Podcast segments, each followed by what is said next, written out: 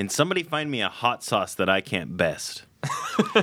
But don't tune out because we're not through yet. Oh, Or not. We haven't done my alphabet.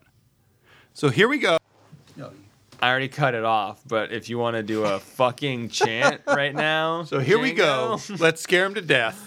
Yeah. A to Z all in one big already breath. standing and leaving, so that's Aviating, bobblating, cratchavating, nope, dance-bating, that's elevating, it. frantigating, That's good. groovy-gating, You did it hooverating, idolating, jiggling, kool-aid chased abating, lollipop me rating, motating, around the noise-making, store oobla saying doodabating, this. pooper craking, waking, Chicken taking you. This is Poking the me in one- the belly. This is the one that he ran- And Zoomer This is the one that you did that. This is the one that broke. This is why I left. This is why I moved moved to back to Spokane. Spokane. yeah, yeah. Spokane sounds pretty good right about now. Fuck you.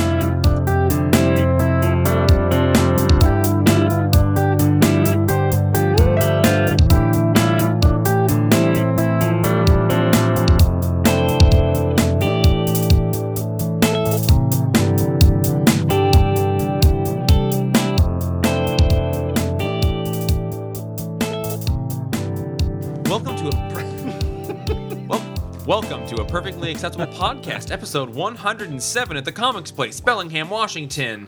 Tuesday, get a bunch of books. Later that day, put them away. Flash forward. It's the future now. It's Wednesday. We loved those books. Maybe we didn't like some of those books, but we love talking to you guys about them and each other about them, which is why Sanctum Sanctorum. Uh, going tangents either related to or unrelated to the, our lives, the shop, fuck, or the comings and Yeah, goings the of our comings and lives. goings. Justin was very into that, so I, I didn't know I do necessarily. when I listen to the podcast. I pull you through the comings and goings. I do this motion out loud during the intro. I'm like, oh, comings and goings Yeah. of our lives. Yeah.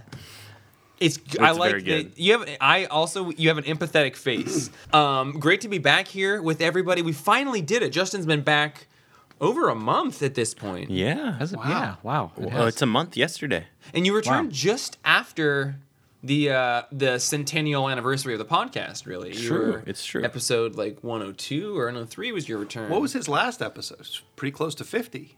it? Was had to have been. Yeah. Either way, you've been back for several weeks, but we haven't had all four of us do a podcast Yeah. yeah, together this is yet. our first foursome. We're gonna First of many. Uh, Oh, yeah. We should mention that our spoilers for this entire podcast are sponsored by Intellatonic. Yes. We'll talk about them later. We'll talk about Intellatonic later, but they wanted us to spoil the shit out of these books, and they did want us to tell you what those books that we're going to spoil is first, though. They say that we are going to spoil Outer Darkness number one, The Empty Man number one, Marvel Knights number one, Green Lantern. Oh, sorry. The Green Lantern. Thank you. Wait, wait. Yes. Grant Morrison's The Green Lantern number one, Yep. Covers by Frank Whiteley. I was gonna be covers by Frank Quietly. uh, Dead Rabbit number two, The Immortal Hulk number eight, and uh, Batman number fifty-eight. So thanks for thanks for bringing the spoilers Intellatonic. Thanks, Intellatonic. Um, that makes us sound like a much more adult podcast than we are. Intellatonic, we talk about farts. I I think we should make a rule that our sponsors can only sponsor the spoilers aspect of the show. Yeah, we were gonna just talk about it in, a, in an objective, respectful, go the journey at your own pace sort of way. Um, and they were like, "Here's the guts. Yeah. I've got some guts for you." We want a last page fuckaroo. Absolutely, got up in them guts, pulled him out, Oh God. With the long finger. got the long finger out. Django's got his hands on his head. You took my role of being nervous about where we are. Uh, Outer Darkness, number one, by John Layman and Afu Chan. Justin, you're familiar with this artist. Yeah, he did a book called Halogen. Halogen. Halogen. Uh, it was Halo Gen. like generic halos? Uh, hollow. It was related to hologram. Holographic Genesis. yeah, something like that. A while back, um, four or five years ago, Jeff ordered it for me. I remember that. yeah.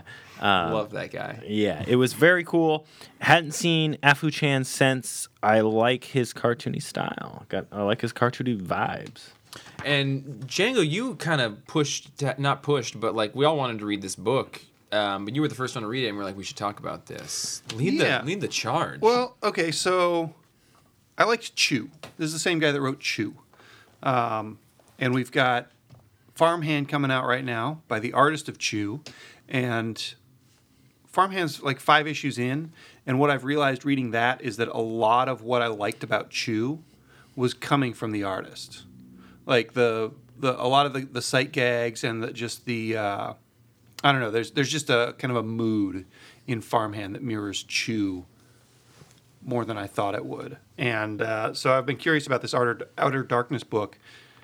I read it and I liked it. It's uh, basically Star Trek, but instead of Star Trek based on sci-fi, it's kind of Star Trek based on magic. So these ships are run by demon and god engines, and the um, And sacrifices. That was what's cool. You have to sacrifice to yeah. yeah, I, I, uh, it's not a super unique setup as far as like the characters and the like what they're going to do or anything, but the details are all just like probably 45 degrees off. It's Yeah. all a little bit wrong.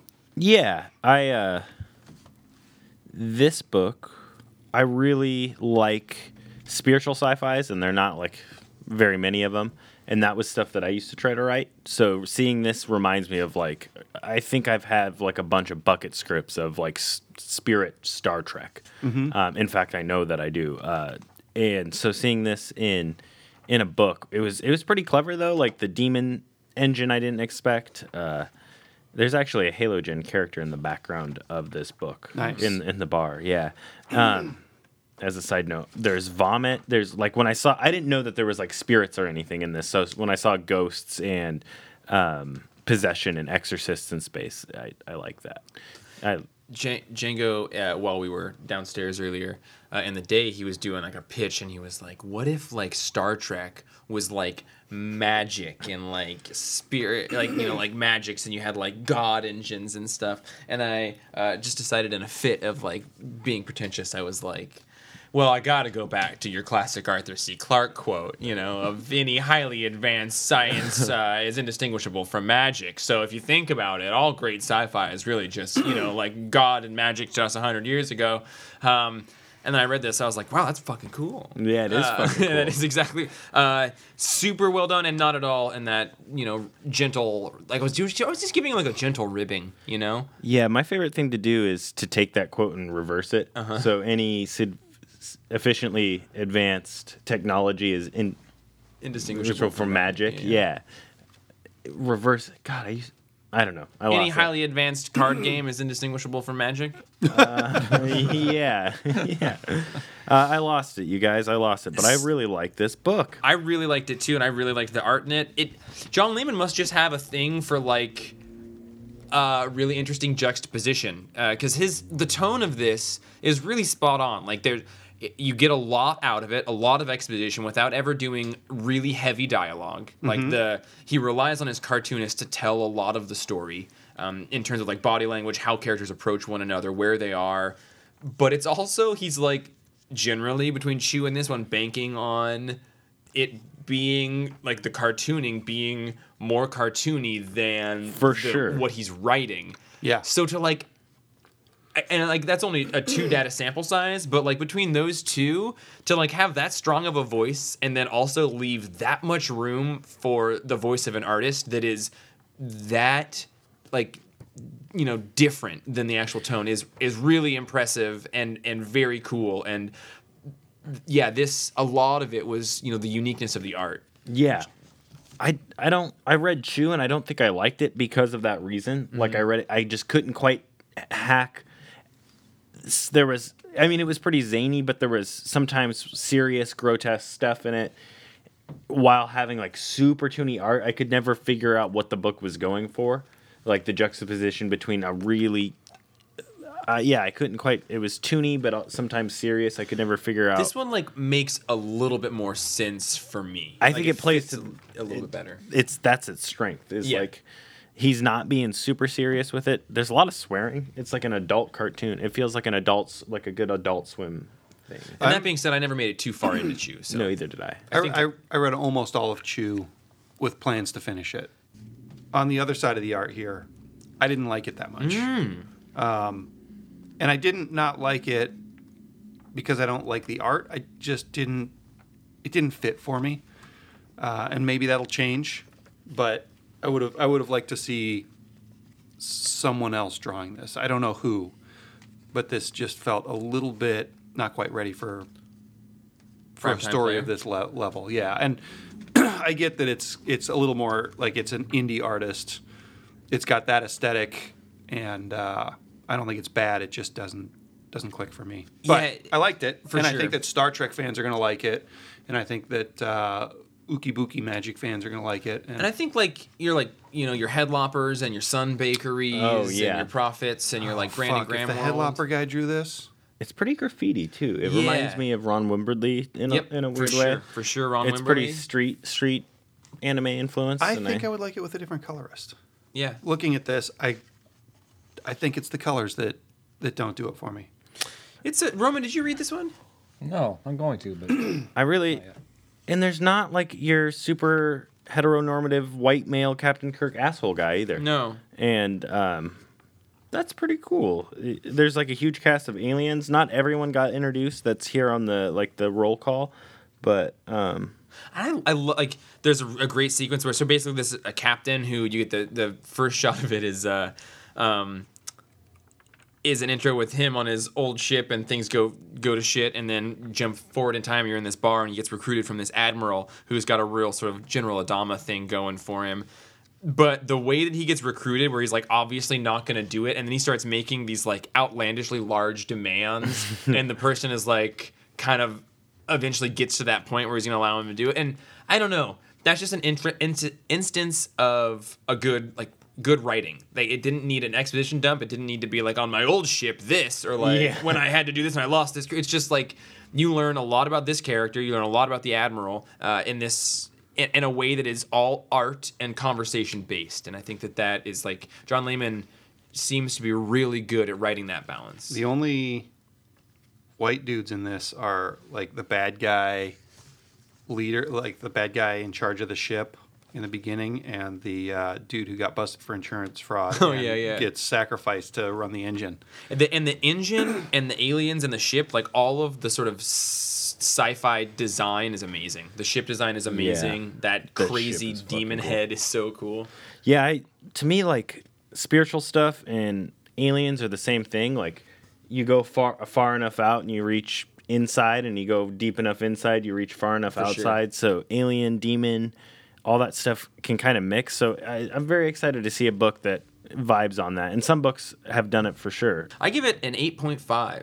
Really good comic book. Really good. I'm going to give it a 7.5, and I'm going to keep reading it because I like it. Yeah. I'm gonna give it a nine. Uh, normally, I don't like to read the things that I like in my books, like things that I, I, really want to have done this. Yeah, yeah. It's but I really like it. It's like m- exactly my niche, and sometimes that pisses me off because I'm like, oh, I would have done it differently. But It's also worth mentioning that this book came out one or two weeks ago, and we were shorted it. Oh, Uh, really? So Oh. this book we're talking about now, but it it came out a week or two ago. So we have some copies, but anybody should go out and find it. It's it's good. yeah, it's cool. I really enjoyed it. Nine. Ooh. Okay, so from one spaceship to another spaceship, Roman crash land with me into Hal Jordan's cockin pit. Oh, speaking of which, spoilers. Roman Statler's on the podcast. Oh, Who hey, else we got? Roman. oh, hi there. Hi, Roman, you're, you would say you're a pretty big Green Lantern guy, right? I'm a pretty good big green Who said that? guy. I've who heard said that.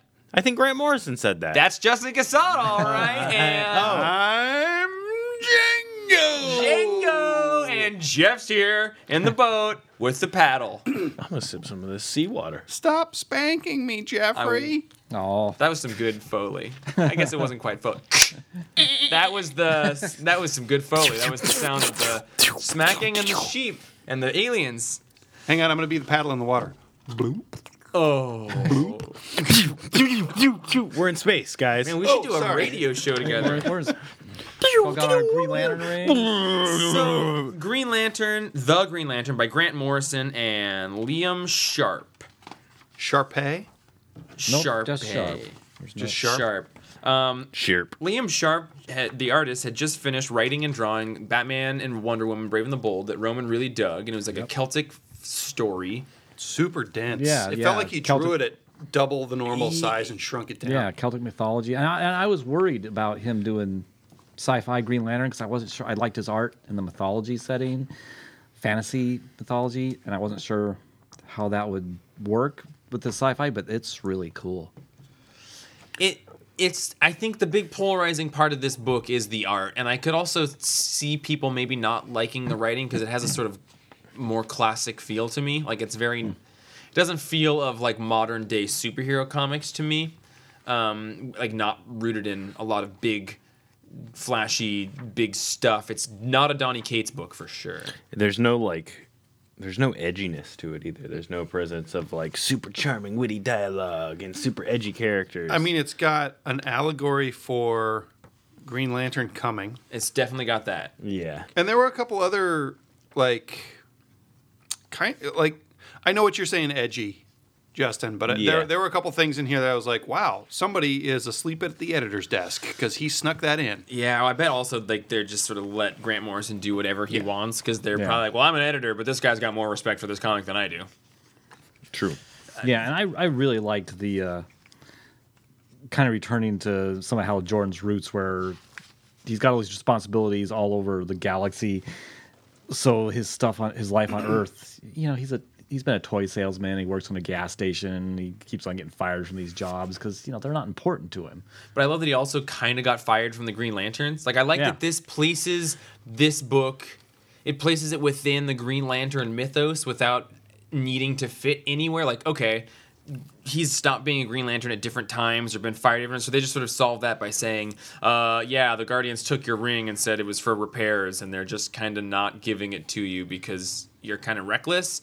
And so it can kind of fit anywhere. Cool. I was confused about that. I I didn't know if like in the newest continuity of the Green Lantern they so. fired they done did canned him again, and uh, so yeah that. Uh, I was confused as to where this was taking place and It- why. It had that feel though, I, and actually in the latest DC Nation, I think I read an interview with Morrison, and he said actually it takes place both kind of timeless in the Green Lantern timeline, but it also takes place after all the current stuff that's been happening in Green Lantern mm. because this issue introduces new Oa, which up mm-hmm. until this issue, Mogo was taking Right. the place of Oa. So basically, this is a sequel to the Doomsday Clock, is what he's saying. It it, it also feels like without saying it, it's kind of like it feels like him kind of being like this is my all star Green Lantern. Yeah. yeah. Yeah. That's what it felt like to me. Yeah. Yeah. it's got this sort of timeless feel, and it's just sort of distilled, epitomized Hal Jordan, like you were just saying. Yeah. Yeah, Yeah, he's th- clever and cool in this. It is, and actually, in that, in that interview with Morrison, he said he was kind of writing Hal um, as if he was uh, Paul Newman. And when I looked up my favorite Paul Newman film, Nobody's Perfect, I was like, "That's who this Hal is. He's that, Paul Newman's character from that movie." I don't know if you guys uh, noticed, but there's a scene where there's a Green Lantern who is just uh, sneezing, barfing, shitting your pants. Yeah, the Thing? virus Green Lantern. Did you notice earlier on, right after the yellow guy who eventually dies flipping the bird with a dis- with a severed finger? Um, he says, "Hey, don't like the uh, the guardians are trying to get a hold of him," and, and he says, "Don't make me lose my concent." And he gets interrupted because he gets punched in the stomach. He says, "Constant traff." Read traff backwards. Far. Oh, That's got to be on purpose, right? So I don't know. There's there's no way probably. there's no way that he would make like a shitting your pants joke a page and a half later and not have is grant morrison fucking with us is he just trying to make crude jokes because there's farts there's diarrhea there's, There's cum some- there's boogers There's some good, uh, like kind of fluid based humor in it, I love fluid based humor. but it's also like Fluzel phlegm I love, yeah, I love. It was that was when I was sort of like, okay, cool, classically Grant Morrison, like just doing a thing in a bigger or more extended way. Like, okay, cool. If they have a Green Lantern for every race of alien, of course, bacteria are living types Yep. of things. There Yep. would be a, a Green I Lantern, one of those. Cool. Yeah. The, uh, I love the moment where like when the I forget whoever it is that's like fallen out of Omni travel or whatever the like super high fast travel they've come out like uh, I don't know there's just a lot of like Grant Morrison words that like immediately just tickle me where I'm sort of like okay like that's not a real thing but I know exactly what that means that's my favorite type of writing Yeah, when we finally get to New Oa, he just goes like Grant Morrison as fuck and starts talking about this cosmic library and the Great Attractor at the heart of all things, which Right. is like a Terence McKenna thing. I th- it, I, it, I think it's a direct reference because Terence McKenna talks about the mathematical object at the end of time, which is also a Philip K. Dick thing, uh, and he just makes up all of his like material universe from the sublime and non-dual omni awareness. Like, yeah, just I like love when he great Grant Morrison stuff. I I don't understand when you say that you think the art is going to be polarizing. Do, do Um, people not like this? Because this doesn't look like the super flashy Liam Sharp that we got in that Batman and Wonder Woman book. Like that, that seemed like he was kind of showing off a very distinct art style. And this is detailed, but it doesn't seem super far off from other Green Lantern comics that come out later. Um, I think the whole thing has a pretty like classic. I mean, I would say like you compared it to Ethan Van Sciver, and I agree with that. But I don't even. I think that that's kind of polarizing now. it's it's this seems like, with the exception of the big pages where there's elaborate paneling going on, it feels like a pretty classic DC comic from like the era of like Justice League International and stuff. Late 80s, early 90s. Yeah, and I think that people who want more modern type art are not going to be into it. I had a couple people say they weren't into it. The like heavy like shadowing, the amount of shadows like in clothes and on skin, it almost has like a um uh, what's his name? Neal Adams look to it at times. It's just I, I could It feels really 80s. yeah, and that's that's like 70s or 80s. I don't know what era is hmm. It which felt really good to me. I love that Liam Sharp did the classic, like the first time Gre- Hal makes a construct, it's the classic Carmine Infantino hand. Yeah. And then the big, big weight. It's just simple. yeah, he gets the ring back and does that. That's Yeah. Carmine Infantino's hand. Well, he knows Carmine That's what he Infantino. used to draw. That's he always drew those. Even the fact that he, one of Just- the things he references in joshing. here was Carmining. One of the things he references in here, actually, I read in that interview, is Morrison got from a Flash fact from an old Flash comic. Mm. This thing about the cube, which is a real scientific theory. Huh. I forget where it is in here, but I love that kind of stuff. This is oh, I love this book. I love It's so that much fun. you know, we've gotten the uh, Geoff Johns introduced the multicolored lanterns, and then Scott Snyder was like, "Oh, we've got the ultraviolet spectrum," and Grant Morrison's just like, "Fuck all of you guys," and he just makes like s- references to seven other ones, like Yeah. X-ray lanterns, radio lanterns, gamma lanterns, microwave lanterns, uh, and then at the, I loved that. yeah, and at So the good. end, the reveal, and what it's the cover of the Frank Quietly uh, cover is that um, their the weaponer is wait they're they're The- the an- building the antimatter the- lantern? Yeah, and is that the weaponer? Weaponeer. Yeah, because from the Qwardian universe, wasn't it? It was the the Weaponeers of Qward. Yeah, well, It's and an old Green Lantern thing, and they're from the antimatter universe. yeah, I was and I was. But we pronounced it never- weaponer, but like J- Kyle Rayner and Geoff Johns Green Lantern Corps run goes to him, and like they he makes this Yeah. big Yeah. thing for him. But Yeah, I but guess they- that was the person I was picturing, and he doesn't look anything like this. Okay. This looks like Hal. Well, there's a whole bunch of. Wep- This is a Weaponeer. yellow Hal, and I feel like I've seen a yellow suited Hal before. There is. I mean, the costume is basically like that's been used for the crime syndicate, or no, not the crime syndicate, the Bizarro Green Lantern okay. years and ago. maybe antimatter But the anti- lantern is yellow because it's the opposite Yeah, of it's green. just- Yeah, that's yeah, true. because the antimatter universe and the Weaponeers of Qward have been around since the Silver Age. I liked I liked the art in this. okay. Quite a bit. It's Yeah, very, it's I very wanted- pulpy. It is. I wanted to ask you, Jeff, as my fellow Grant Morrison bro, uh, if this felt like a like like a boy's back. Because last night when I I was on the couch, and I only had time to read one comic last night, and I closed this after reading it, and I was like, "Oh, fucking boy's back, a boy's back," because it's got like his weird use of his own dialect. It's got his kind of humorous side as well as his super then he goes super cosmic and weird which is my favorite grant morrison. So it seemed like a good snapshot of every kind of superhero. It's a it's a good uh, smorgasbord of his Yeah, yes. Last week you said something that was very apt about Heroes in Crisis, and you said it sounds like it feels like a book that wants to exist as opposed to a book that's kind of being made to exist. And I think Grant Morrison can fall into a camp of like, we need this book written. Ask Grant; he'll do a thing that lots of people will read, and I think he does that a lot of the time. But you can feel like maybe his heart isn't in it, or it's not necessarily a wealth of ideas he's excited to, to get to. And that was what I was worried about going into this For sure. And it really does feel like whether he wanted to or not, he like immediately got carried away with a whole bunch of ideas, and I think you can feel Grant Morrison having fun with it. Yeah, I was just about to say, it seems like he's playing in a sandbox he's excited Yeah. to be in. I would give it a uh, seven. I want to like it more than I do, but that was I was that was gonna be a horse whinny. That was that was a impromptu horse whinny, and it came out like that. Sorry. it, it was a an anarcho space horse. Oh, do that again. I can't now. So, what do you guys give it? Oh, Grant. I'm going to give it a 9.5. Hmm. I love this. Even the next issue two page spread at the back. Um, I'm gonna give it a ten. It remind Oh. it, it reminds me like Grant Morrison doing superhero Lone Sloan, if that makes any fucking sense. Because Yeah, Lone does. Sloan is very just like cosmic kind of metal Yeah. stuff. Yeah, and big white backgrounds with panels in it and stuff. Yeah. So, Empty Man number one. We ta- I talked about this to you guys. We all talked about it on that heads up thing that we did because it's a book that I was excited about. But gosh darn it, if I didn't get a little bamboozled, and we'll talk about getting a little ho- horse swapped bamboozled later on here. But the original book was written by Cullen Bunn, art by uh, Vanessa Del Rey.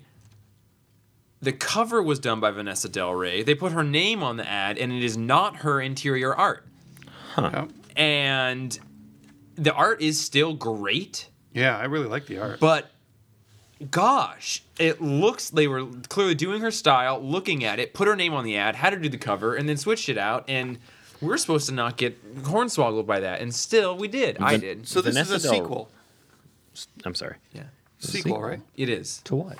the first series there was like a Man? five issue Oh. series that came out a couple years ago and she did the art in that one Vanessa Del Rey is a hard uh like you you go into a book her style is very unique and amazing. You go Yeah. into a book thinking you're gonna get Vanessa Del Rey and then You need it. Wow. and this is very close this is like her mixed with some jeff lemire almost like it's yeah, I was going to say this is very Lemire.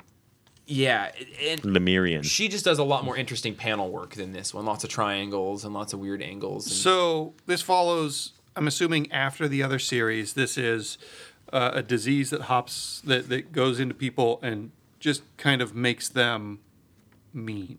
yeah, but right. also like worship it and believe in it, and they all will have these common symptoms that they move through it. And one is like um, eventually like sort of seeing this thin shadowy figure and then oftentimes you'll kill yourself and other people after Right. like writing that the empty man made you do it but they also have this deep reference and like deference deference for the empty man in the first one it's two cops that like one of them maybe contracts it and they are working in this police department that they sort of I think it's in the founding of the the precinct that's hunting this disease. So they're the two characters that show up at the end of this. Okay, So- and they're sick.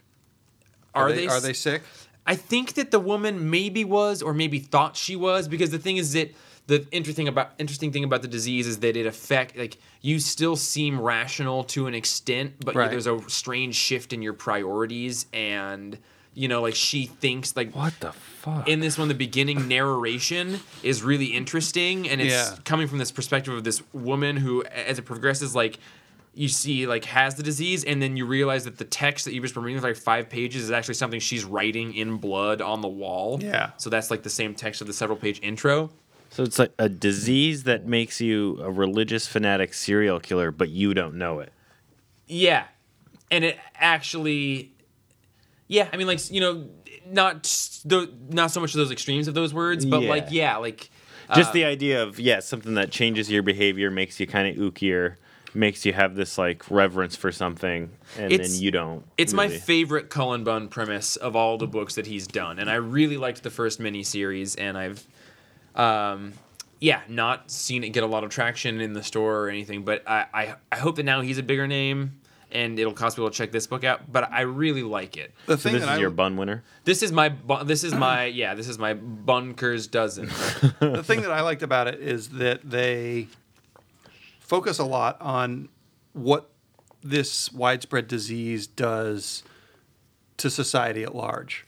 And so they mentioned like they have people on the news arguing about whether people actually see the thin man or not. Right. And they mentioned that some people are pretending that they have the disease so that they can do gross things to other people. Right. And that that fascinates me because I think we don't a lot of times in in stories like this. I mean, this is this is a zombie story, kind of when it comes down to it. Like these people get some sort of disease that turns them mean, and uh, a lot of times it just focuses on the horror of that. And this is partly that, but also society. And it's not progressed so far that everything's fallen apart and we have a Walking Dead situation.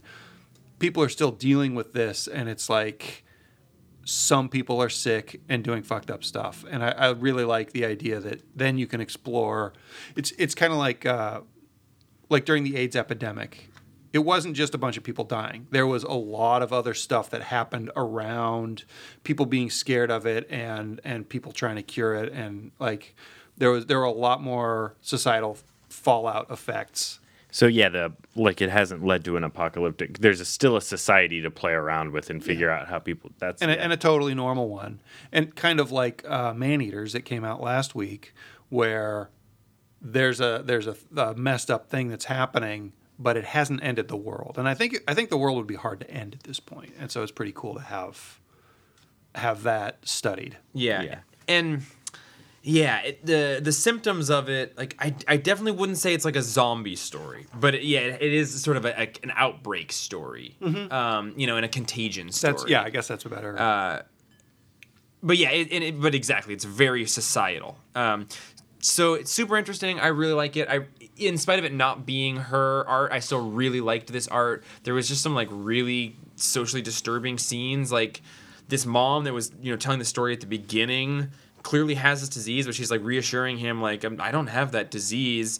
And at one point, you know, like in the mor- next morning in the kitchen, she's like trying to tell him like I'm totally fine. He's like, no, like I, I get it, you're totally good, but sweetie, their daughter, like you should go to school. I'll stay home. Like I have some sick days left. I'm gonna stay home. She's like, you don't have to do that. I'm fine. And she's like, also like, where are the knives? Did you like take all of the knives? And then she starts freaking out because she needs one of the knives, and it's like this horrible scene. And then he locks her in her room, and later at night he's watching TV, and she starts just like screaming at somebody up there because she's seeing this horrible violence down on the streets that's not actually occurring, and it's it's disturbing in a in a real disturbing way.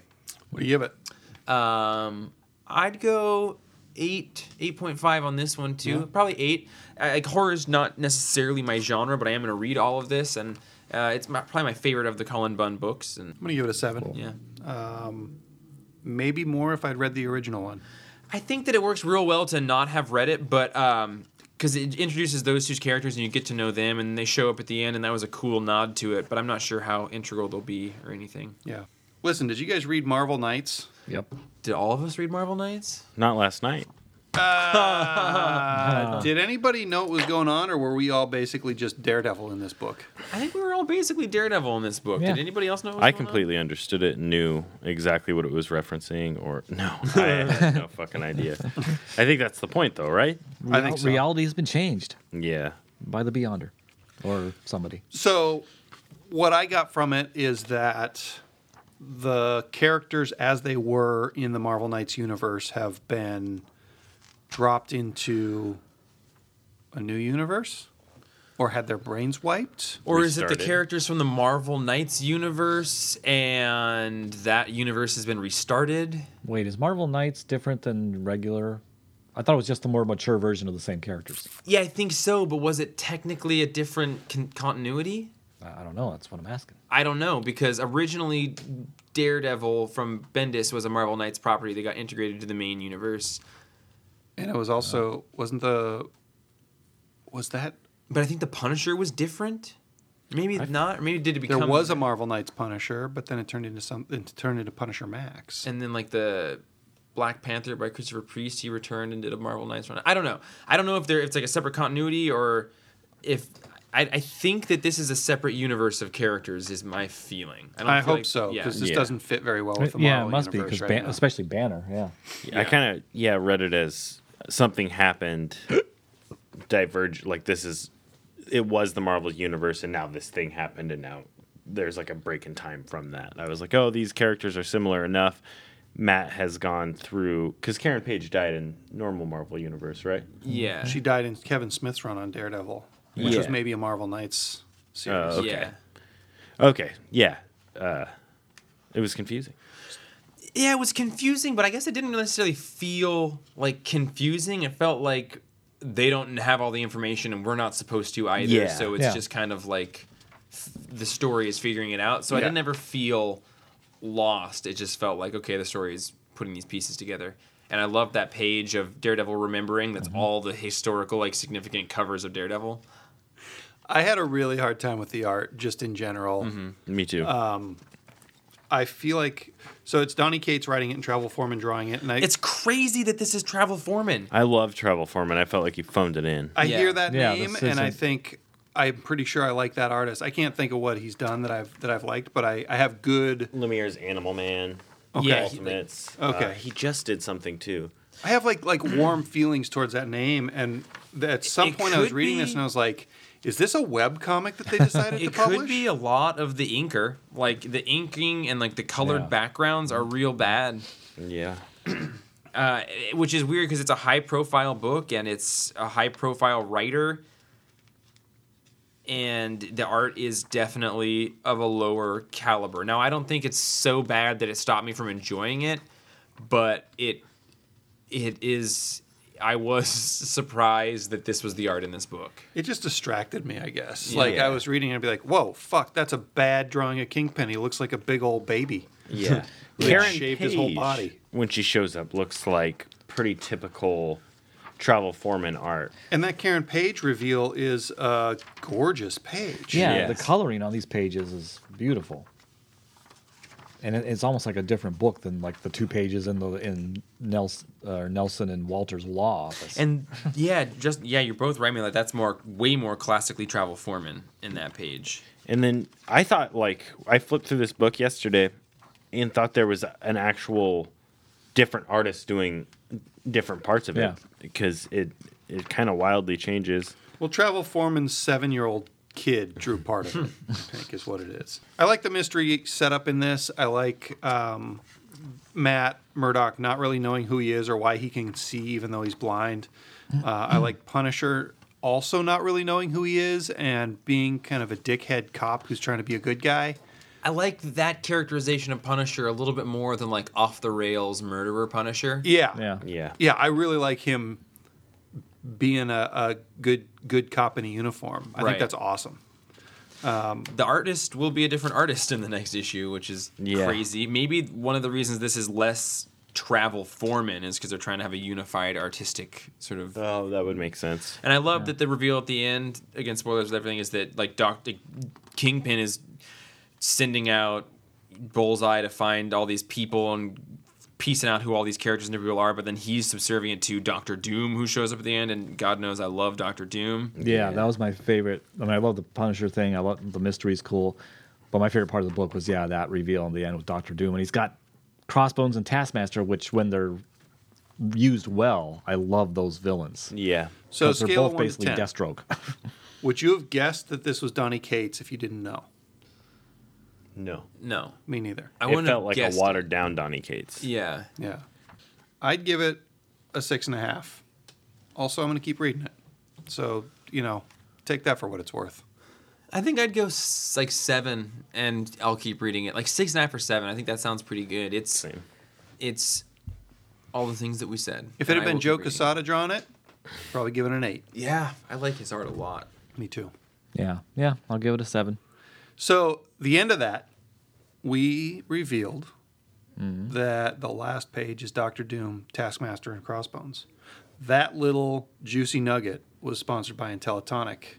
Intellitonic is a Bellingham based, conversion centric digital marketing agency focused on proving sales, not just traffic and impressions. It's their goal to become your business digital marketing department, not just your vendor. They do it all. They do it all, and they do it all with handsome faces, short kept beards, just a little bit of the facial hair, kind of a salt A and good pepper. line. Yeah, like a, s- like a, a thin line. Yeah. They aesthetically look good, and you know that it's it's a good looking group of boys who are not only advertising for you, but turning people who see your ads into people that are using your your product or your software or your website. They're gonna they're gonna get people to you, but more importantly, they're gonna find people that are going to use you. Targeted. Targeted. Targeted. And Lined out beards. Here's the thing. I'm going to trick them into doing some of that work for us. Trick them. I'm going to trick them. Oh. Maybe we're going to be big and famous like the McElroys coming up soon because of Intellitonic.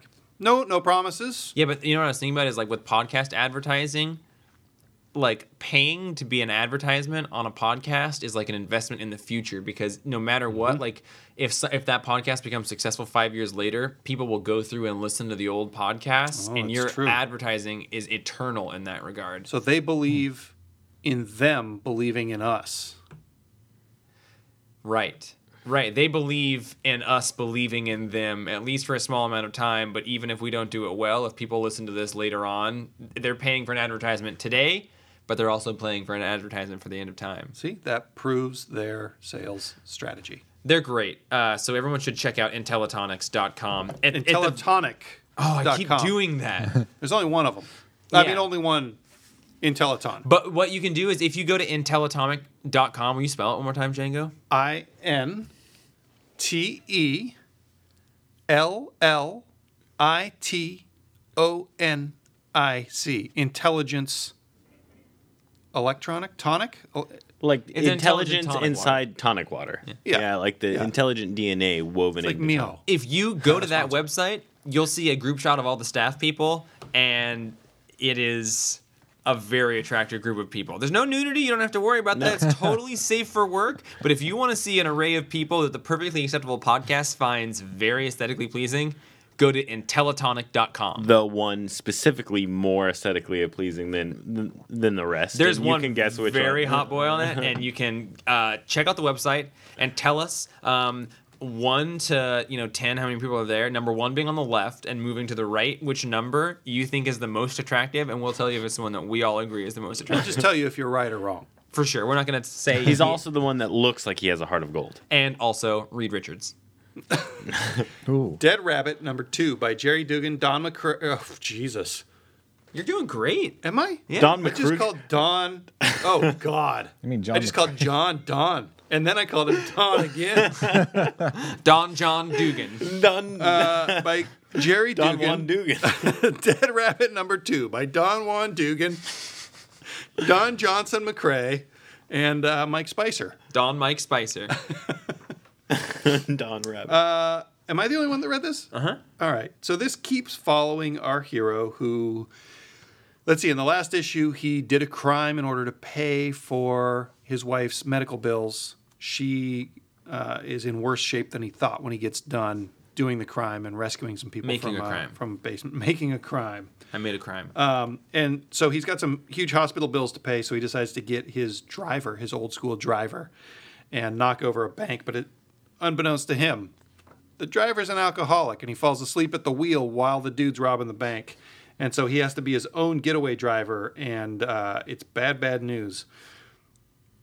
I like this issue. It's it's uh, funny. It's a little bit cartoony, like uh, we we all know John McCrea can do, and um, I, I think that Gerry Duggan is a really good kind of crime, saucy bad guy writer, like real quippy, snappy. He's uh, I don't know when when he does this kind of genre, I feel like he's able to do Ocean's Eleven kind of intricacy and and snappy mean people. So like, yeah, uh, like with- and with analog, Yeah. like he's real smart, like a dry, smart wit. Yeah, maybe maybe like uh, uh, the West Wing meets The Wire. Holy shit, that is like a pitch right there, man. Also, I don't like his stuff that isn't this genre very much. Yeah. So like this this is where he really really appeals to me. His other stuff is is competent, but not Can not something you that really list grabs me. three titles that this would be one of that makes a logical, cohesive group? Like same same kind of universe. Yeah, thing? like what two other books would you group this with to create a group of similarity? I could see this happening in the background of Hitman Uh-huh. from DC. Like I could I could see this crossing over with that at some point. And uh geez, the other one I would say like this could be set in the world of Criminal by Ed Brubaker. This So this is a little Criminal, Dead. Rabbit and Hitman. Criminal feels like everybody's whispering, whisper talking when they're interacting. If that makes sense, like you watch the the Daredevil TV show and everybody's talking like this. Yeah, clear your throat. Makes me just need to clear my clear my throat. And uh, in this one, I feel like this guy is overconfident enough that he never has has to whisper talk, even if he's hiding from somebody with a gun in a closet and talking to somebody else. Hmm. They're just like hanging out and talking. You know how to pitch a book, dude. Yeah, that's a great pitch. First, The Wire meets whatever, and then like Hitman meets whatever. Real good. Uh, I give this a seven and a half, maybe an eight if I'm in a good mood. a Yeah, I thought you. liked- 11, fun. 11 and a 14. Yeah, because I thought you liked this more than the previous one, which you gave us seven. I gave it a fucking six and a half. six and a half. I do on like the on art a Marvel lot. Knights. Um, yeah, the art's great. The writing's fun. The, Like the the whole costume. story is fun. What's that? Like the outfit. So that's a really good segue into Speaking of Immortal blurred. Hulk number eight by Al Ewing, Joe Bennett, Ruy José, and Paul Mounts. There's a lot of strange blood or bloodless sequences in this. okay, did everybody read this one? I- Django, Yes. no. Oh. Did not. I'm behind on this goddamn book, and I don't know if I'm ever gonna have enough days So- in my life to catch okay. up. You, you will, and and again, huge warning about spoilers. There's Thanks so many, Teletonic. so many horror. Yeah, so many. ho- It's such a great horror story. And there's so many big surprises in this that are terrifying. And you got a Telltale Heart quote. yeah, I mean, if you really don't, seriously, if you d- tune out at this point and come back, because if you don't want this ruined, Oh, I don't care, man. You Your heart will be spoil spilling nothing. So I'm going to do a really erotic, not actually erotic, but uh, in Teletonic spoiler, just real quick summary of this issue because I want Django to know what happens in it. Um, at the end of the last one, the Avengers dropped like a satellite laser on him, very Akira, which I know you're into. Cut and slide. Um, and they kill him, and uh, he's Bruce Banner when they kill him, and this scientific group cuts his body apart into small pieces, and then when it becomes night, which is what at night he becomes the Hulk, whether he's dead or alive. Rad. And his body parts are turning into the Hulk when they are within close proximity. So there's this great narrated scene of like they had removed his heart and it was easy to cut like it's like they go into the technology they're using this thing that costs this many millions of dollars to make there's only form of existence it's the only way we can cut through this heart it was easy to cut his heart out when it was red like uh, Nice. and as they're bringing in they're like just past the water cooler or something it turns you know green ultimately this scientist who's beating. a shit yeah it starts beating this scientist who's a shit who's like dissecting it and everything uh, realizes that hulk is cognizant and, and alive in these jars that he's in and he is using their scientific uh, exploration on him to understand himself better but then he snaps and it breaks all these jars and his body parts fall all over It's so fucking And then the crazy. body- and one of his hands catches his head. yeah. And then the body parts are trying to like regrow together. And in the slimy, gross fluid of that, it envelops the scientists, and he dies being suffocated by the reconstructed organs of the Hulk inside I had of to check the page. I thought I missed a page. I was like, why? Where did that guy? Oh, he's inside the fucking hole. And his hand Yeah. is all dead and limp and then it gets sucked into oh, him. Oh, wow. It's like really dark. Yeah, Yeah. it's so And horrifying. look at that Especially- transformation page of Hulk back to Bruce. Yeah, when you realize that the Hulk somehow is still is still controlling his body parts, even though his nervous system's all cut up, and the scientists kind of realize that at the same time. Like, It's why are oh you oh my- smiling? Quit Yeah, smiling. because he's like, how? What, where's the science here? This defies all science. and, So the Hulk's it- and the Hulk's head is upside down, and you can't hear him because he's in a jar. But the scientist realizes the Hulk's laughing at him. Yeah. and you can't tell unless you flip the page upside Right, down either. right. That's so fucking cool. So, okay, I got some questions. Yeah. Is this mystical or is this like quantum entanglement that's keeping his body controlling his body? it's like neither. Uh, I, I was going to say it's both. Probably. Yeah, it's both. Well, I think it's like Justin said, same. When you get so far outside, you get so far inside. At some point in here, when they're talking about it, they're like, "We don't know the science. We don't know this. We like, we don't get it. Does it even matter?" And I felt like that was sort of a meta conversation of just like, this is a horror book about the Hulk being immortal. Like, we could Yeah. talk about the science of it, Stop telling us how Superman flies. Yeah, but like also at the same time, maybe let's just say that there is something so gamma super radiation out there that like we can't figure it out and let that be enough. Like It's that's okay. probably something that they have a lantern for, though. also this one page uh, and it goes through on both sides must have gotten moved a fraction of a centimeter as it was being printed, which happens often in comics. But it's got that thing where the letters are just like all the letters Oh, are thick yeah. fat letter, like ice cream sandwich Oh, it's, letters. it's one of the one of the screens or one yeah one of the plates on the printing. I love when that happens in a comic because you're just like, this was a little bit wrong, and now I've got fat letters, and I like Yeah. it. All the mm-hmm. art is just a little bit smudgy and warm and wide. So I like this trend of fuck it, it's a comic. Like this this I've only read a couple issues of this, and every time you guys describe it, it makes me feel like it's an issue of Cosmic Ghost Rider level of goof. Like super bonkers. Nothing nothing really matters or makes sense, but they're having a whole lot of fun with diving deep just in the areas that they care about. So what do you guys I, I love the continue. I oh, I just want to briefly say I love the continuation of that theme about his his bastard father of mm-hmm. Bruce being afraid that this Hulk is is echoes of his father, his abusive father. And it all mm. kind of but is. His dad said it to him in a couple issues back. Yeah. He's like, everything I am is in, you are is in response to me. And I love that this is scary stuff. it, it was a, a through line of it, but it was also only brought up in like two boxes of dialogue on the last page, and his face is in the clouds. Like, Yeah. wow. Yeah. Do you guys have a fear of missing out? You know about that? Yeah. Hmm? Fear of missing out? Of course you don't know about that. I was telling him about it the other mean, day course with don't like Facebook and stuff. Yeah, yeah, yeah. Like I feel like me not reading this, me not reading Thanos makes me wonder if I'm broken and don't have that.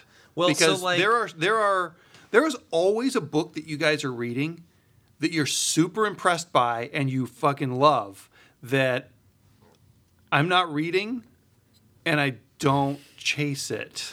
Well, I would say that you are also talking to three people who have a real big interest in a you know like a loosely defined as psychology or like Yeah, but these inter- sound awesome to me. Yeah, th- th- yeah, no, and it is it is super super awesome. But I mean, like that is a thing that we're all like super into is like sort of introspective, brain, spiritual stuff.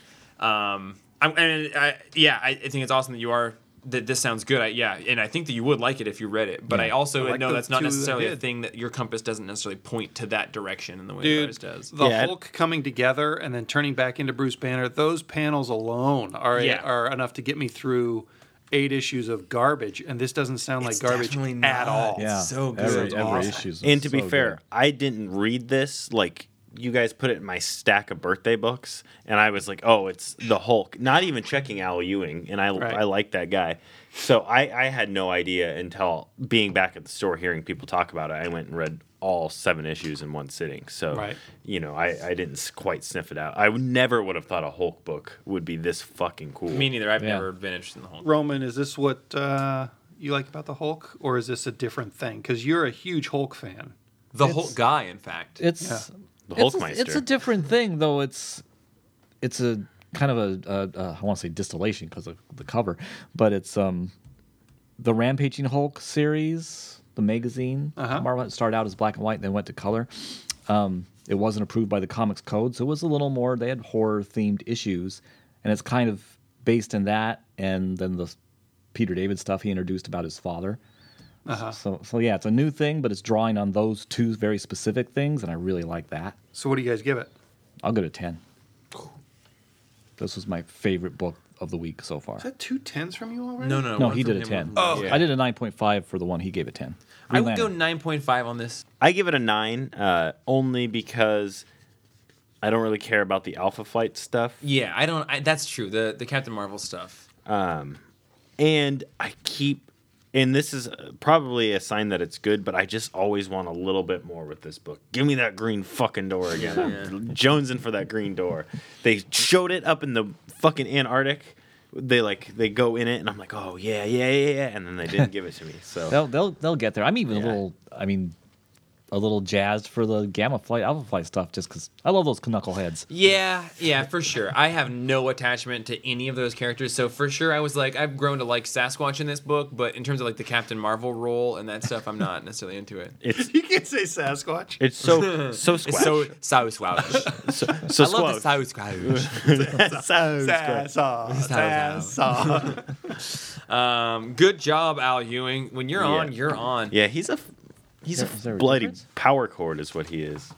All right, so I mean, I guess before we do that thing, I want at least a buckshot from Django and Roman, and I, I can do one too. But uh, I mean, like Justin and I didn't have a chance to read a ton. It was actually, I mean, like it was for me. I don't know. I took home nine books this week, and most of them we're talking about on the podcast. Usually, I take home like fifteen. So I, I don't want to say small week because there was a lot of things, but um, It was a it was a big week of ninety seconds go. oh shit religion and, and Imperial Cadet. Okay, Star Wars, Han Solo, Imperial Cadet, number one, by Robbie Robbie Thompson with Leonard Kirk on art. This book follows young Han Solo in the army as, as an Imperial officer, trying or an Imperial grunt. Does he look trying- smug the whole time? No, he looks young the whole time. And the first, I don't know, the first 10 pages are just kind of a recap of the beginning of the solo movie. I almost stopped reading it because I thought I'd accidentally picked up the uh, the, Adaptation. the adaptation instead of the the new series.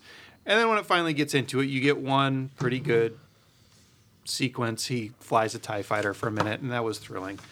Um, That's thrilling. I don't know. Feels like a cash grab to me. It's not bad if you if you really need more Han Solo. This is this is a worthy story, but for me, it just felt like filling in gaps that we could have already assumed. Um, Auntie Agatha's Home for Wayward Rabbits by Keith Giffen and Benjamin Roman. Ooh, Romance. got to be good. It was not not what I wanted. Um, Keith Giffen wrote my very favorite Justice League run. Maybe uh, constant listeners know that. I really respect Keith Giffen's Justice League run, and he's written a lot of other really funny stuff. He helped make Lobo really cool. This is about a little girl who has a whole bunch of rabbits and a dog that dresses like a rabbit and an aunt who's in trouble, and it's. I was disappointed. Okay, Django. I don't know why I did a buckshot for books I didn't like. Um, Roman, 90 seconds. You've Oh my got that. God. Um, but not yet, because I actually Okay. haven't gotten to the clock. Good, yet, so good. just a Because I'm not ready. I haven't read any comics. I'll chant while you Oh, set the please clock. don't. I've got, I've got it. It's going. Oh, man, I wanted to hear the chant.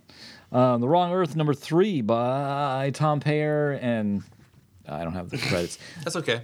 Jamal Igle and Juan Castro. That's a fifth Um, of your time. I didn't read issue two. Issue three is great. This is still a very clever reversal of uh, Dragonfly Man and Dragonfly, who are basically the Batman TV show Batman and the 90s Batman. They've switched Earths, and they're both having a really hard time um, being in the opposite numbers Earth because things in the real world are so awful and gritty, and it's killing the one guy. He's just so depressed walking around the streets. There's a mystery about his sidekick um, and a villain, two villains Crowbar that is the maybe Quote, maybe got together and planned all this. This is a very clever book. Um, you guys will like the text piece in the back. There's a story, a tech one-page text story called um, "Meat" by Carol Lay. Sold. X23 number six. This is a really fun issue. It's a one done in one story. Um, Laura and Honey Badger go undercover in a high school to solve a crime going on there, and it's um, just the the previous like four issue story arc, five issues about the cuckoos. That was that was fun, Did they but I was anybody? ready for it to be done, and this is just a fun Laura and and Honey Badger adventure. And Kaiju Max number season four number three is as usual ten. I love this book. pervert. Let's take a second and talk about um, all the things that you just said. Uh, the Wrong Earth. Still, my favorite part of that was that Roman was really excited, and we didn't talk about the first issue of the podcast. But Django was like, "Can I tell you what I think that is about?" and he like perfectly pitched it, and Roman was like, "Oh yeah, yeah, that's what that is." So that was awesome. That's but, awesome. So second, Roman named the awesome new stapler Honey Badger. And it's Our perfect stapler, yes. based on the colors. It's great. I love it. Great job. Thank you.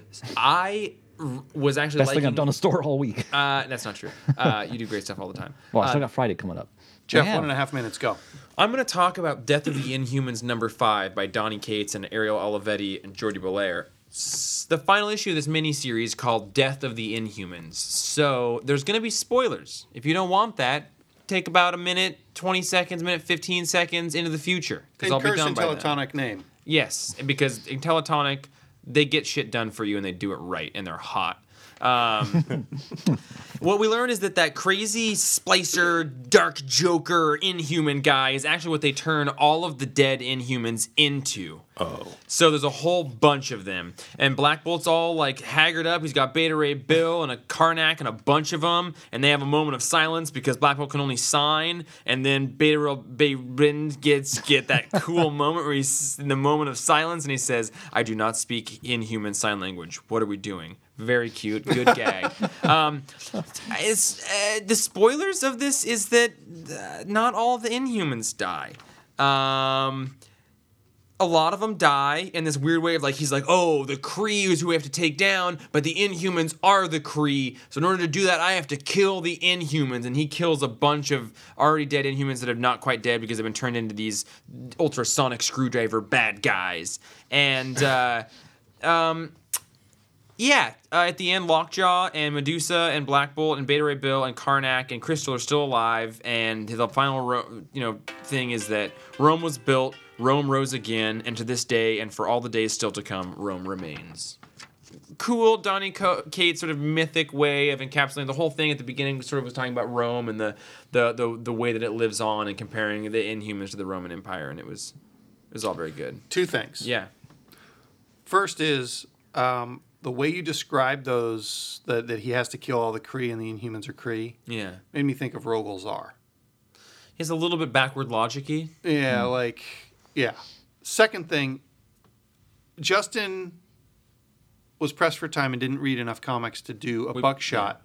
I think it would have been cool if we had just assigned him to be our hype man while we were doing it. Yeah, take a minute and a half, add 30 seconds to everybody else's thing to allow for him to sort of like Yeah, get a question yeah. and sort of like, yeah, yeah, yeah, yeah, yeah. Yeah, I wanted to be like, oh, oh, oh, oh, oh you said something like Dark Joker guy. I want to be like Dark Em- Joker. What guy? Empathetic face nod with me. Like, Oh, oh, oh. yeah, I love it. And I love, so I would, I love that idea. He's the best, he's the best of us. Can I- He's, Can I Yeah. just add that Death of the Inhumans cover, the main cover, man, intense cover. That and the Hulk, Immortal Hulk cover, jeez, two excellent. and thank God Lockjaw is not actually dead. And Black yeah. Bolt's got broad shoulders. a- Hype man. yeah, yeah.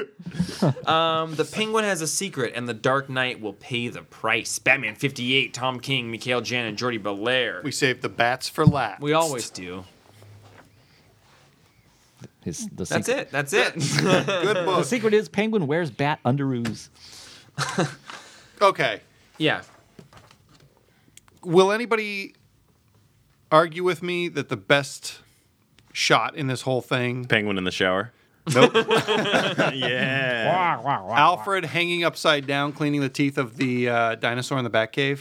I will say that's one of the best scenes, and I feel like there's like six that are that good. It's a good comic. It- This is a a really good comic. Back just like the last arc of the Batman book was pretty darn good, but this one we're back into the Bane stuff, and I like that. I forgot that there's an overarching plot in this Batman book. It's Well, been like- a long yarn. Bane was the one in charge of KGBeast killing Yeah. dude. Oh, that's right. He's been in charge of this whole Yeah. run, but he's been so silent and in the background. I I love that in this that yeah, Penguin gets a message. He gets himself like caught by Batman and arrested and sent to Arkham just so we can go meet shaved. with Bane. Yeah. Goes through all this. So he can meet with Bane and Thomas Wayne Batman. And we don't really know Yeah, what what the hell? is going on with that yet, and if that's a red, if like if he's going to be one of the ways out of it. If, why does Bane trust him? Shouldn't he be more loyal to Batman? I'd have to reread the button. Yeah. Yeah, is he from another universe? How did he get here? In the stay? button, he was brought over. Yeah. Oh, he was from the brought into this- Flashpoint. Yeah. Other Okay. universe. Yeah.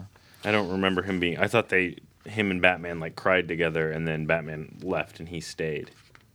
I really like the scene where the uh, the window at Wayne Manor gets broken and Batman's out on patrol, and uh, Alfred can guess what Batman's going to say.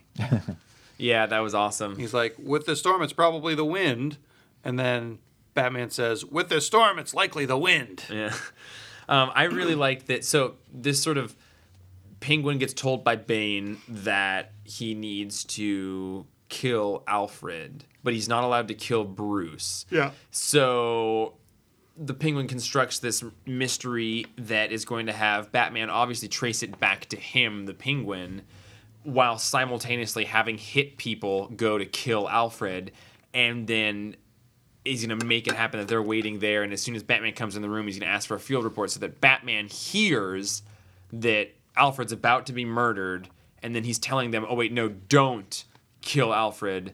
All right, Batman, we need to talk." And like just the perfect the whole thing uh I don't know. I didn't I didn't realize that that w- w- was what was going on. So when he did that, I was like, "Oh God, Tom King, you're bigger than me. I love it." Yeah. I thought as as Alfred was leaning over and picking up a bird and had a like a laser scope on his head, I thought maybe this is the theme Yeah. for Tom King's Batman. He's going to shoot all his friends in the head. Like I I actually before I turned like it, and it's it's a few more pages before you find out that Alfred Right. doesn't get shot in the head just like Dick got shot in the head like 4 issues ago. And that's that's good comic booking there. It Yeah. for sure is. And I It tricked me also was that. like, are we going to get a dead Alfred story? Is that what this is? Like I was totally buying into it. they tested us cutting off his hand in the in the Scott Snyder run, Right. and now they're uh, they. Uh, I really was worried for him, and For sure, to me get too. me to worry about a character in a comic book, that's that's something special. And not only does Penguin tell the guy not to kill Batman, he says, "Don't pull the trigger. Instead, kill the pilot of the helicopter and then kill yourself now. Bang bang. Yeah, yeah. yeah, and that's And he does that in front of crazy. Batman. Yeah. yeah.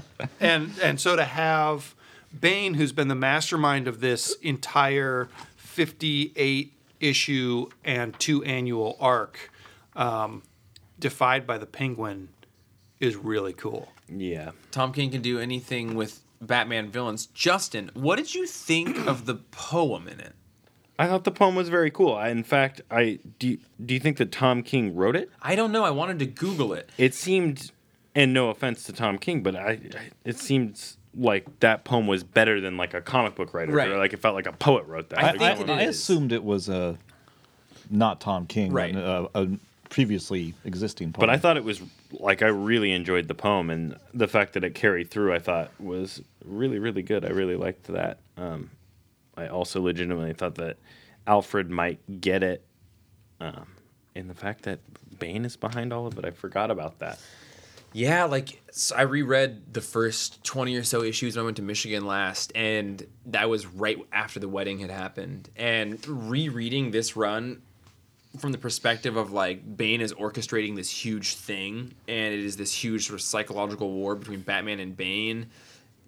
It's it's a better it's a way better run than I thought for the first like 15 issues. And I think that, you know, the issues since then have proved that. But even those first 15 issues are they're I just didn't really get what was tied going in. on. Yeah, yeah. Uh, That's a Shakespeare poem. Okay. The Phoenix and the Turtle. Cool.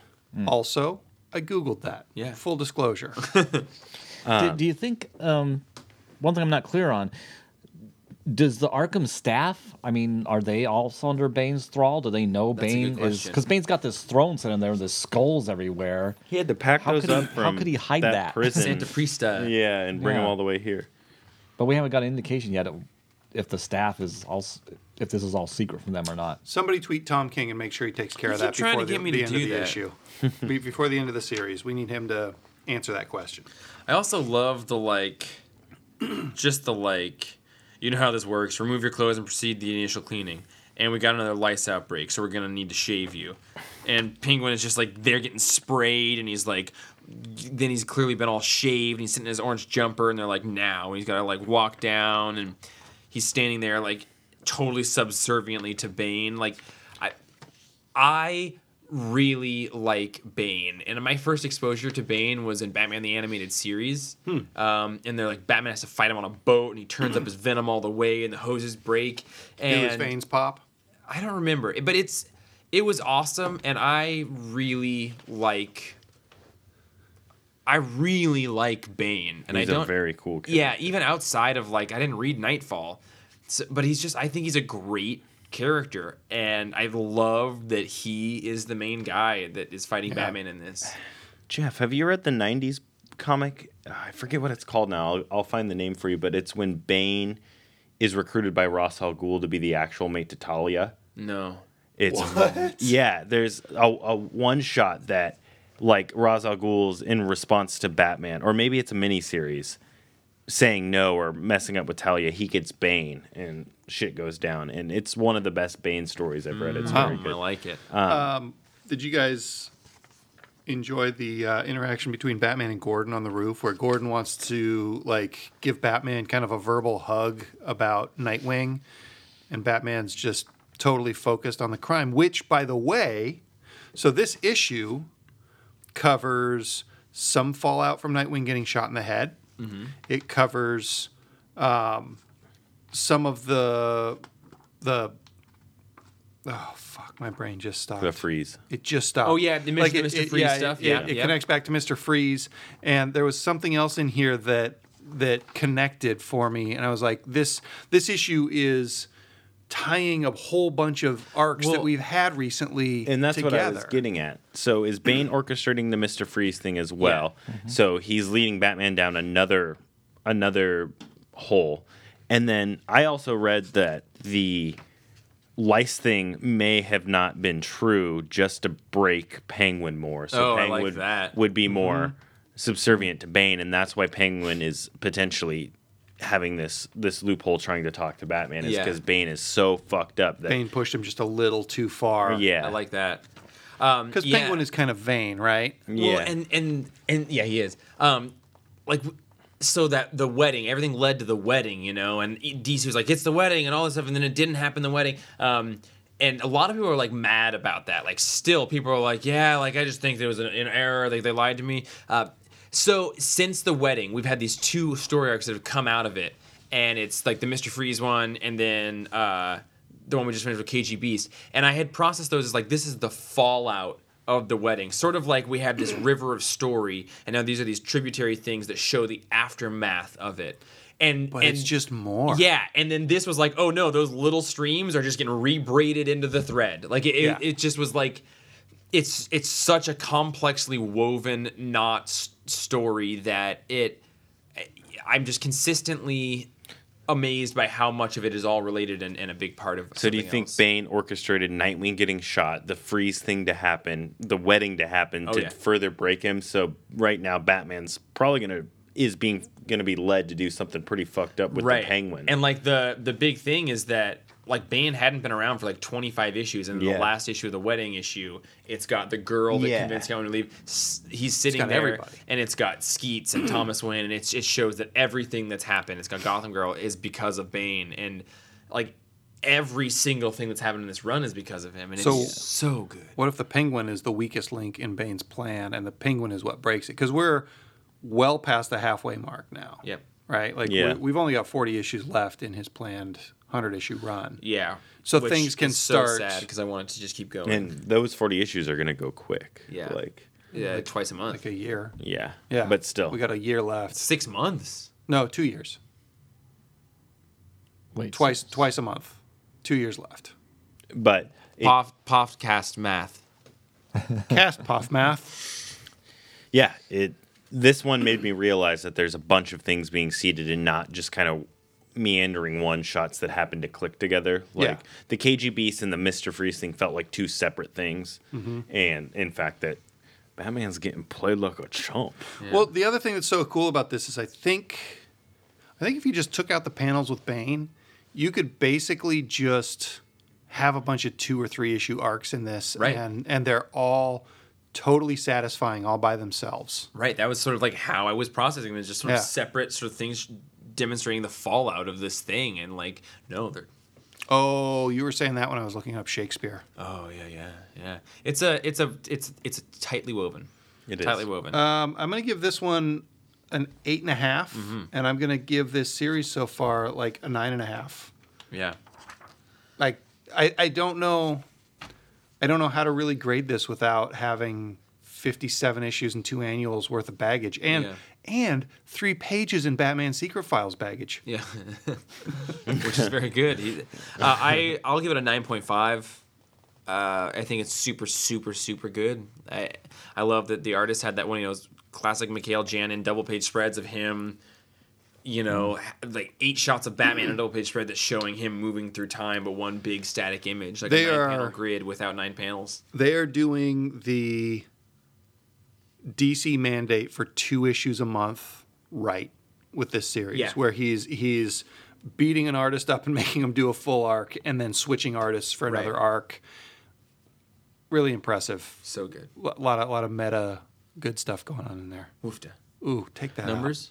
I'll give it an eight. Um, there are still things that loose ends that I'm waiting to see tied up. Um, but yeah, it's still very, very good. Very, very good. Eighter for me. Roman, did you read it or did we just in uh, Teletonic? No, no, no. it? I, I, I, I did read it. I'll give it. I'll give it nine penguin special umbrellas. Mm, did you like seeing Penguin's ass? It was covered by the steam, wasn't it? I don't remember seeing it. Justin can see through steam. If I did see it, maybe I blocked it out. You, can see the shape. really see it, but you can definitely see the shape. I mean, when you I very was, see, I was more focused on his, his When you see negative space. shoulders and his head down, looking so despondent. Defeated, yeah. Yeah, Here's the thing. I missed that, his butt. that panel where he meets with Bane, I didn't notice it was a beautiful two page spread when I was reading it, or just now when I was flipping through it. But every time you guys across the table from me open to that page, I'm like, that's a fucking cool two page spread. So upside down, Comics are different it's upside even down. better. Alfred's right side up. Dude, also, like, we are going to sell out of this Grant Morrison book, which is Very good. crazy to me. We're going to, like, three times as much of it as uh, the Green Wow. Lantern book before it. How, which is what number? A lot. A lot. Um, what- how many do we have left? And Braid, I was like, man, I love this Frank Quitely cover. And Braid was even like, if you want to order five more of that because you like Frank Quitely, Quitely just to be selfish, like, I support that. And I was like, I'm gonna. And we've got like five copies on the shelf so far, so Cool. Well, listen, I'll bring mine back for people. I won't. I to be fair, that is one of the best Oh, I covers didn't I've seen in a Quitely very long time. oh, it's so good. It's so gross and rad and I think it's so cool that there's an antimatter lantern. Yeah. because that's that's new. Morrison. Yeah. yeah. Um, we'll follow up on all of that later. Uh, I'm Jeff Afuchan. What does that mean? Uh, that's the name of the guy that drew I'm Justin. Bird. Bird. Bird. That's the blood. I'm Django. Word. That was very hip. Mert. That was very neat. I'm Roman. I'm Roman Splort. That's not cleared for air. Can you give me a different one? Now we're all Patang. in trouble. Oh. I'm Ro- can I want it? I'm Roman Patang. I'm Roman. Patang. Very good. Thanks to Nick Waite for the music. Yeah. Is he doing the music? Yeah. He's doing the music. Sure is. Nick Waite at stemming uh, Still soundcloud.com slash catchy. stemming way. Still catchy. Um, also, thanks to Intellatonic for sponsoring our spoilers. Spoiler sponsor. Spoiler sponsor, Intellatonic. Go look at their website. Do us that favor. Seriously. We don't charge anybody for this fucking radio gold. So you I've been thinking about you it. guys should just go if you were to Google Intellatonic, it would make us look really good.